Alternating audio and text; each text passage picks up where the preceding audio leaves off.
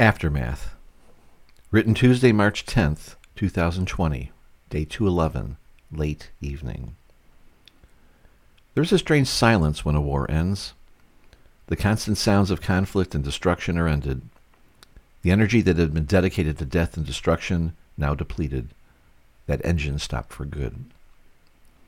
Leaving everything that had been in its way damaged in some manner. Where the physical destruction ended, the emotional destruction continued the constant pressure of war, impending damage, potential loss that had been part of every day, still present in a strange echo of what was. In attempting to create a description of the vacuum of an existence I have faced these last 210 days, words are inadequate, as they always have been. Sympathy from those outside, while cordial and compassionate, is lacking the real understanding I crave yet I know is impossible for those who have not tasted such constant angst to provide. The contention ever present each day, each moment, hollowness, a gripping sensation of unresolved mental disruption. I now understand those who are trapped in this place. While thankfully not turning to any means to end the contentions myself, I understand those who face severe depression, thoughts of suicide, turning to drugs or alcohol to deaden the pain they endure in this same place of darkness that I have been privileged to leave. My continual cries to God for relief, knowing fully that His answer would come in His time.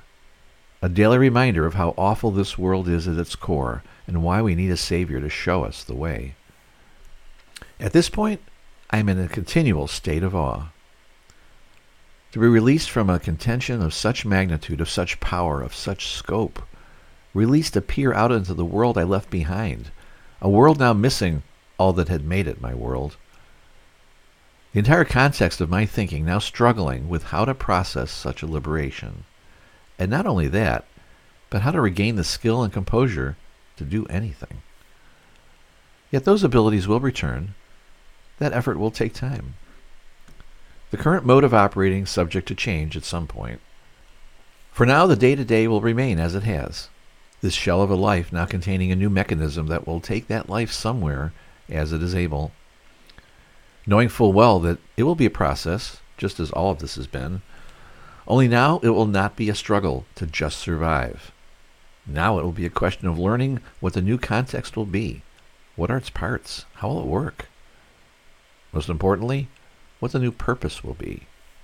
This will be revealed when it is time.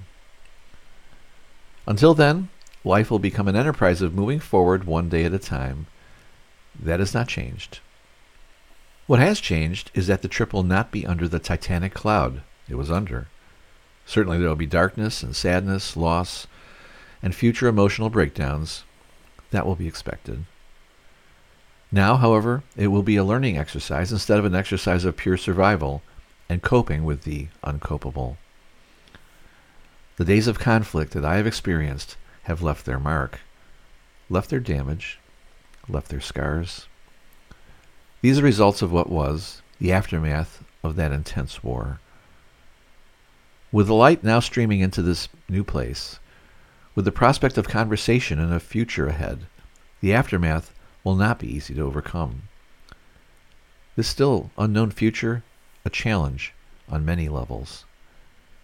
But just as we are now at this new point in the journey, we now have a dramatically changed perspective. One of a coming hope that will be fulfilled in front of me. One of a faith that has been tested but always knew this day would arrive. And amidst the aftermath of the titanic battle that has ended, that assurance that now we will arrive at that new life a life which will be blessed by all that has been built upon it, resting upon the foundation based on the love that was and still is at its core. A life that will celebrate the love that God has been providing throughout my darkest days. The love that will be the destination I will arrive at.